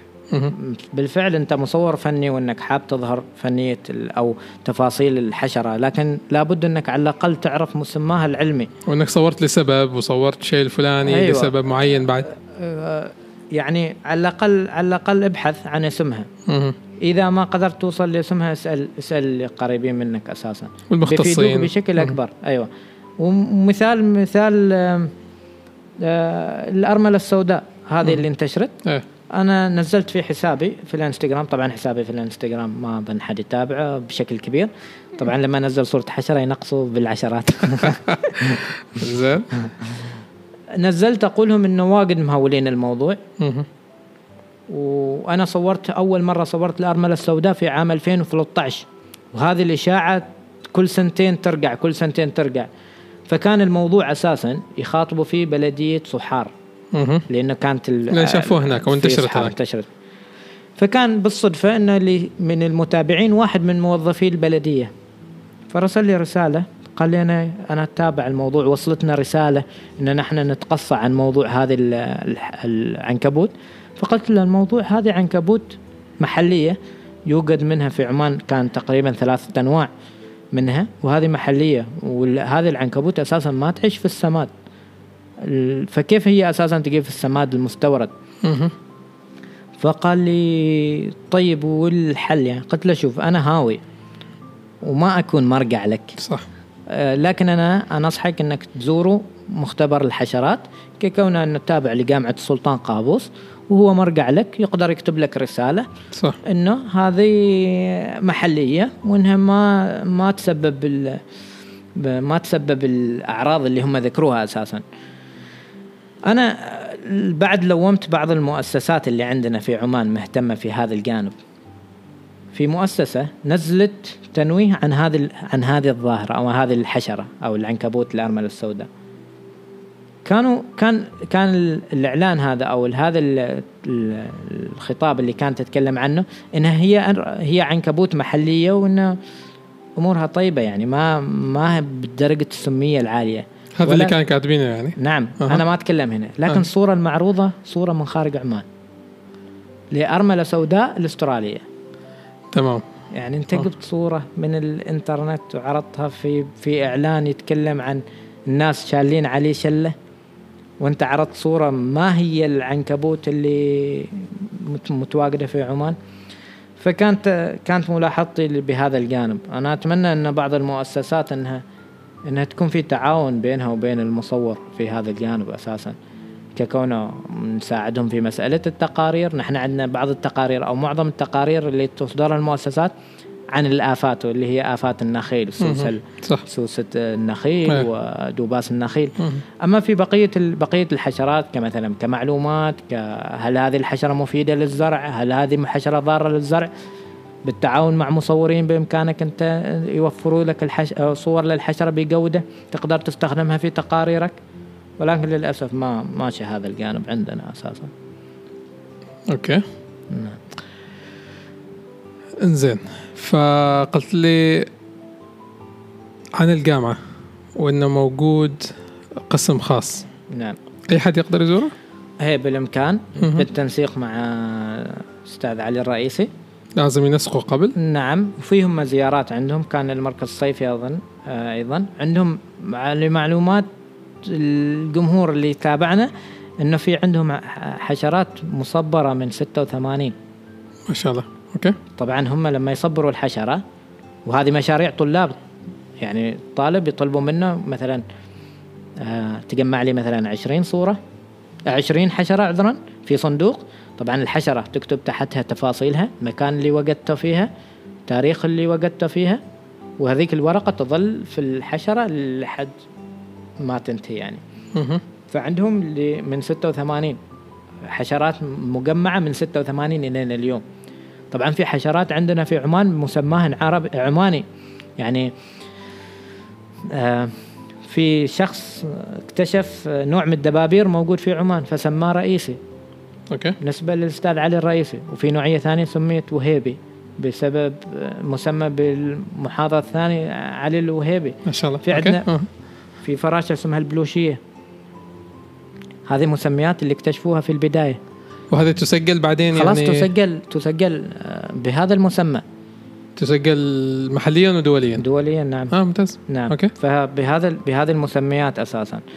فبالإمكان بتشوف أشكال وأنواع جدا عجيبة. أيضا في جامعة نزوة بالإمكان إنك تعمل آه، موعد مع أحمد البوسعيدي وتمر على على مختبر الافاعي أيضا جدا ممتع.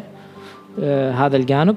طبعا هم هذا النوع من تجميع الأفاعي لدراسة آه، السم وبالتعاون مع مؤسسات من خارج عمان في هذا الجانب. حلو.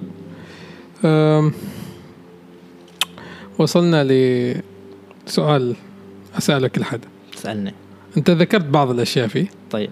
آه، بداية الحلقة بس لازم نعرف إيش داخل شنطتك. إذا فتح لنا الشنطة كذا تعقى فوق الطاولة أدواتي يعني أكيد آه. أدواتي أنا بقول من بداية أول كاميرا استخدمتها ال Canon 450D. آه بعدها انتقلت لل 7D Canon أيضا. آه بعدها انتقلت لل 1DX والحين أستخدم ال 1DX Mark 2 ككوني أساسا أنا موظف في أيضا كمصور موثق للفعاليات.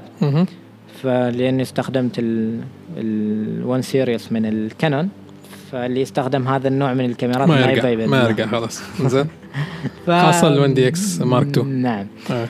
فاستخدمها في تصوير ال macro عدسات ال- ال macro اللي عندي عندي ال 100 أه، وعندي ال MP-E 65 وعندي ال Nikon BD Plan تسمى أه، 10 X وهذه مسألة صعبة لازم إنك توصلها عن طريق مجموعة توصيلات ولازم تبعد 200 ملي عن المستشعر على أساس إنها تنتج صورة ولكن ما كثير استخدمها أو استخدمتها فترة محدودة فقط.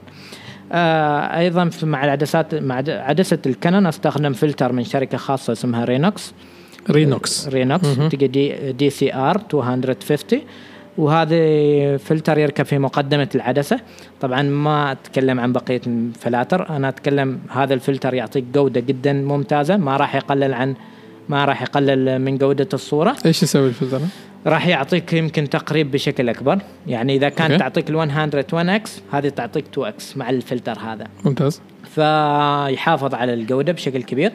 آه هذا الفلتر أغناني عن استخدامي لل MP-E 65 و...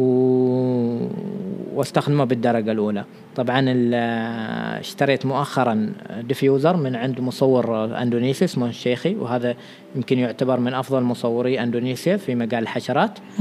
فاساسا أنا صنعت diffuser بنفسي واللي هو المقصد إنه آه، عبارة عن موزع إضاءة ولكن ما كان يتفكك أو ما يتبطل. لكن هذا المصور كان عنده عنده diffuser خاص بامكانك تبطله وقت ما تريد وتركبه وقت ما تريد فاشتريته من عنده واستخدمه هو لتوزيع الإضاءة الحين في هذه الفترة. وعندي بعض العدسات اللي أستخدمها بين الحين والأخرى من ضمنها الفشاي 15 أمام. هذه أول عدسة اشتريتها مشترينها مستعملة. وخلاص هي توقفت عن ما ما موجودة خلاص في إيه، السوق. الكانون توقفت له. إيه، تحولت للثمانية 15 إيه. وعندي بقية العدسات اللي هي ال 16 35 وال وال 70 200 وال 100 400 لكون أن أحيانا تفيدني في مسألة تصوير الحياة البرية لكني ما ما توجهت لهذا الجانب الإضاءات وين؟ الإضاءات اللي تستخدمها؟ الإضاءات عندي لل macro. عندي الفلاش الخارجي ال Canon 600 okay وعندي ال twin light اللي هو يركب في مقدمة العدسة طبعا ال twin light أغلى عن العدسة كمعلومة يعني. okay. أغلى, أغلى عن ال 65 أغلى. لأن ال 65 مشترينها في ذاك الزمن ب 500 واشتريته هو مستعمل ب 400 يعني هذا كلفني 900 ريال. جميل.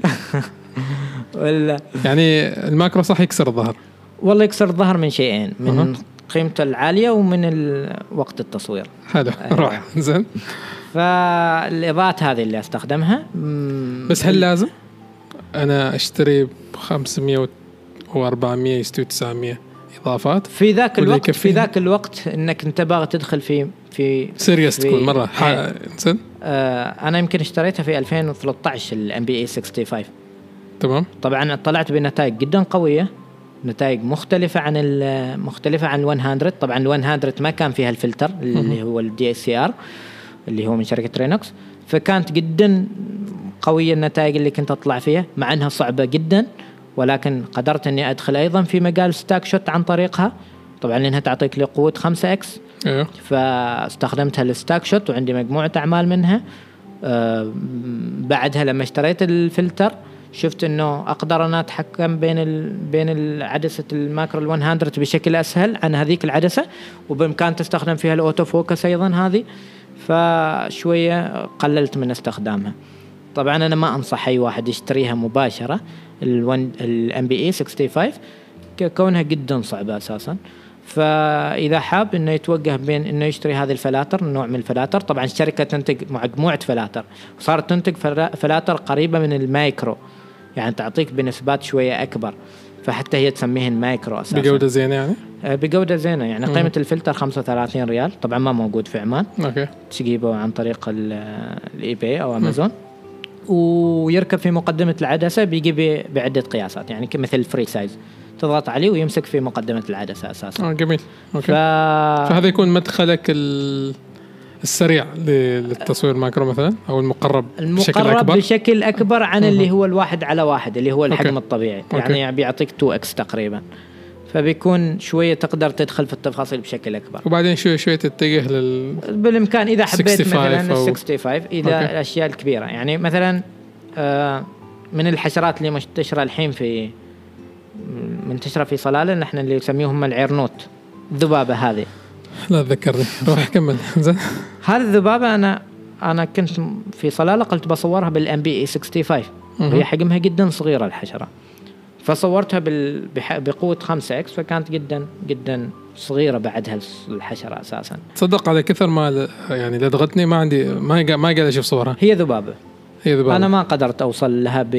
بصورة جودة عالية ولكن قدرت إني أوثق شكلها. آه هي نوع من الذباب الصغير آه يقرص. وال... والمشكلة فيه إنه يجي على بشكل مجموعات. إيه نعم. يوم يجيك يجيك يعني. يجي بشكل مجموعات. وفي بعض الدول يكون قاتل أساسا. بعض الدول يكون نعم. قاتل نعم. فنفس الشيء في. في الأماكن الغابات أو الأشجار وكذا نعم. يكون هناك موجود يعني آه، في الدول الأفريقية تقريبا قريت عنه إنه يجي بشكل مجموعات حتى يكون قاتل بسبب بسبب الكمية الهائلة اللي تجي فهي تقرص أساسا نعم وهي عبارة عن ذبابة نوع من الذباب الذباب أظن ما أعرف هل إنه يصنف من الذباب الاستوائي الأسود الاستوائي أو شيء من هذا القبيل أساسا أوكي لأن بتحصل في الشارع هناك لما خاصة الحين في الخريف ونتكلم عن العرنوت فبتحصل بعض الناس أو بعض الأماكن تبيع لك هذا الدواء المرهم. المرهم مكتوب عليه مخفف للبعوض. بس هو ما يسوي شيء. هو في نوعين ترى من ال من ال من الأدوية لما تروح صلالة. شيء. قبل اللدغة وشيء بعد اللدغة. معروف هذا. أيوه الناس ما فاهمة هذا الشيء منهم. أوكي. بس يسوي شيء يعني؟ على العيرنوت أنا قصدي. ما ما أعرف. يعني أنا عن نفسي ما قربت ولا واحد منهن وتحملت إنه العيرنوت يلدغني على أساس أصوره فقط. أوكي. أيوه. فصورته ف... فكان على يدي. وهو كأنه يمتص الدم أو كأنه يقرص أه. ولكن كما قلت إنها صورة كانت توثيقية فقط ما ما قدرت أوصل لصورة فنية. okay. في شيء ثاني في الشنطة ما سمعناه أو ما نعرفه؟ لا هذه هذه الأدوات معظمها فمعناته مصور macro تكفي أي كاميرا؟ نعم. آه، يفضل آه، مثلا crop لأنه تعطيك zoom شوي أكثر. تعطي zoom أكثر تمام. لكن لكن هنا لابد إنه يتحكم تكون يكون يتحكم بإضاءته. لأنه إذا كانت إضاءته خافتة بالتالي إذا عدلها بالبرامج التعديل راح يفقد شيء من الجودة أساسا. فيفترض إنه يعرف يعدل أو يوازن إضاءته في وقت التصوير أساسا. فعشان كذا إنه يعني ما راح تفرق عنده إذا كانت الكاميرا crop أو أو أو full frame في مساله في مسألة الالتقاطه صح ان ال crop تعطيك بتعطيك شوية تقريب أكبر ولكن ما يمنع هذا في حتى في يعني في عدسات ال macro بإمكانك مثلا في ال في ال في ال في الإطار الكامل تقدر إنك تطلع بنفس النتيجة. لكن ترى تعرف إنه إذا كانت الإضاءة شوية خافتة وجيت عدلتها في ال crop frame راح تتأثر الصورة بشكل أكبر عن لما تكون في آه أنت تكون قريب من الحشرة. ف نعم. وقت التعديل والإخراج هل تقص كثير؟ يعني تتقرب بعد مرة ثانية ولا؟ شوف هو عندنا ثلاث ثلاث خطوات على أساس إنك تقدر إنك تطلع بصورة شوية focus يكون شمل مساحة أكبر. تمام. من ضمنها إنك ما تدخل في الحشرة بشكل أكبر إذا كان لك القدرة وتعمل مساحة يعني بعدها بتعمل crop تقرب تقص تقص يعني. بتقص الكادر اللي أنت تريده. ولكن ما ما تقص بالدرجة الأولى بشكل كبير. يعني ما بالإمكان إنك تحط المساحة كلها فاضية عشان يشمل لك الحشرة كامل لا تكون يعني شوية على الأقل إنك ما تكون بعيد وما تكون قريب بالدرجة الأولى أو إنك تستخدم فتحة عدسة ضيقة لكن ما ما هذه الطريقة ما راح تشمل الحشرة كامل. الطريقة الثالثة اللي هي ال stack shot focus. وين الأفضل؟ إذا إذا كانت الحشرة ثابتة stack shot focus وهذا التحدي إذا كانت الصورة في الطبيعة.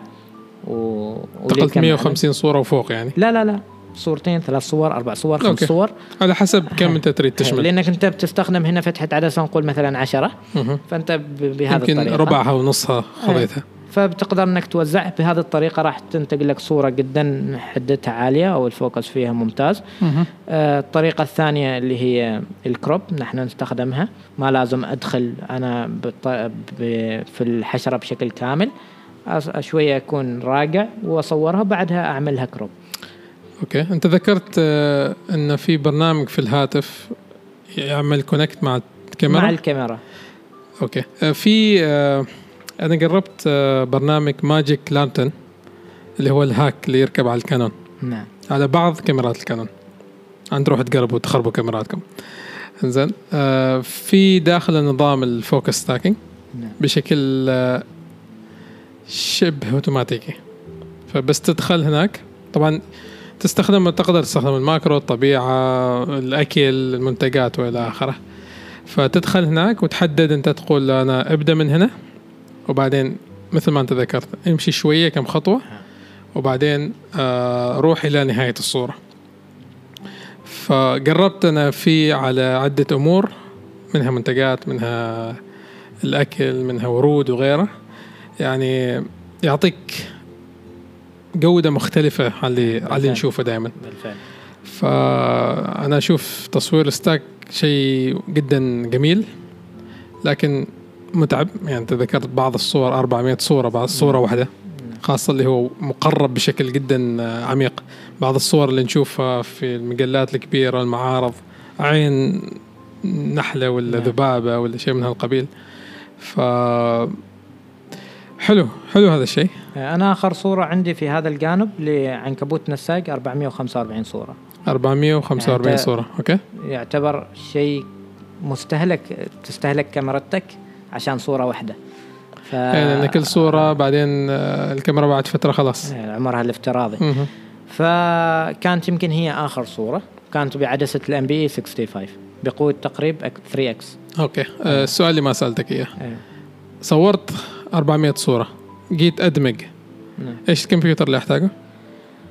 الكمبيوتر ما إنه أنا عندي MacBook Pro. okay. و أقوى شيء نص i5 i7 لا i7 عندي. i7 عندك؟ i7 okay. و...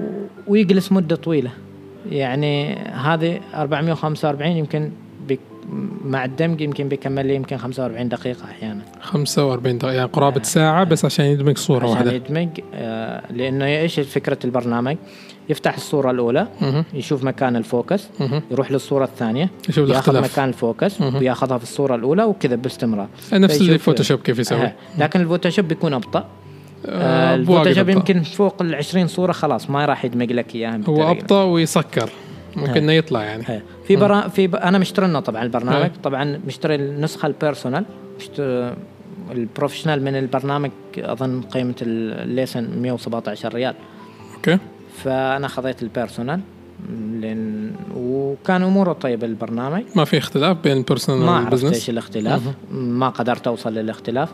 ولكن اللي سألته قال لي يكفيك ال personal okay. و أموره طيبة. قدرت إني أدمج 445 صورة. يمكن يمكن هي الصورة الوحيدة اللي اللي وصلت فوق آه، كعدد كبير أساسا. كنت تقرب يعني ولا لا لا أنا يعني خلاص أساسا صرت عند صار عندي مجموعة محاولات في هذا الجانب. okay. ولكن هذا هذا العنكبوت يسمى يسمى عنكبوت النساق ذو ذو الفك الكبير. يميزه الفك في مقدمة الفم. فبما أن الفك جاي بطريقة ما مستقيمة هنا هنا بتبدأ أنت تتصور من البداية لمؤخره الرأس. مه. فبالتالي بتشمل عدد كبير من الصور. فكان لأنه أساسا شيء مختلف حبيت إني أنا أصوره بالستاك شوت فكان عدد الصور وصل 445 صورة. أوكي. أيوه. شيء جميل. أنا استفدت بقوة. وإذا تريد تطلع معنا رحلة تصوير نحن مستعدين. لا ما شغلنا السؤال. إذا تودون صوب صوب مساقط ولا شيء بصور. ما شاء الله. زين. استفدت بقوة أنا. استمتعت. واقبنا وإن شاء الله عسى أن الجمهور جمهور اللي يسمعنا يستفيد أيضا. لا لا بيستفيد إن شاء الله. إن شاء الله. آه حلقة مثرية وجميلة. ربي يسلمك. آه وان شاء الله بنحاول نستضيفك في شيء ثاني في المستقبل. طبعا نستضيفك لما تنزل النسخة الثالثة. من الكتاب؟ أيوه. بإذن الله. قريب ولا؟ لا والله بعد ما في فكرة. ككون انه إنه نحن حابين إنه نطور الموضوع تكون مع جهات مختصة في هذا الجانب. لأن هذه كانت بادرة شخصية وكان. كنت أشتغل عليه في بعض الأحيان وحدي. أوكي. ككون إنه كان الجمعية عندها ضغط. وهذا الشيء جاء بدون تخطيط أساسا. فالمرة الجاية بيكون عندنا فريق عمل. ويمكن على أساس إنه بعض المؤسسات اللي مهتمة في هذا الجانب مثل مثلا مركز حفظ البيئة أو مثلا متحف التاريخ الطبيعي ومختبر الحشرات في جامعة السلطان مثلا مختبر الافاعي هذول يدخلوا كعمل مشترك ويكون عمل شوية يكون احترافي بدرجة كبيرة. الفكرة هذه اللي بإذن الله بالإمكان. بإذن الله. هذا يبقى كمرجع كبير يعني. للناس اللي يدرسوا للناس المهتمين للناس اللي يجي من برا عمان يريد يشوفوا إيش اللي موجود في عمان. وإن شاء الله كل شاء التوفيق الله. لكم. ربي يسلمك. وقايته نسكر الحلقة. بإذن الله. مشكورين على الاستماع. وإن شاء الله مثل ما قلت استفدتوا. ونشوفكم على خير بإذن الله. مع السلامة.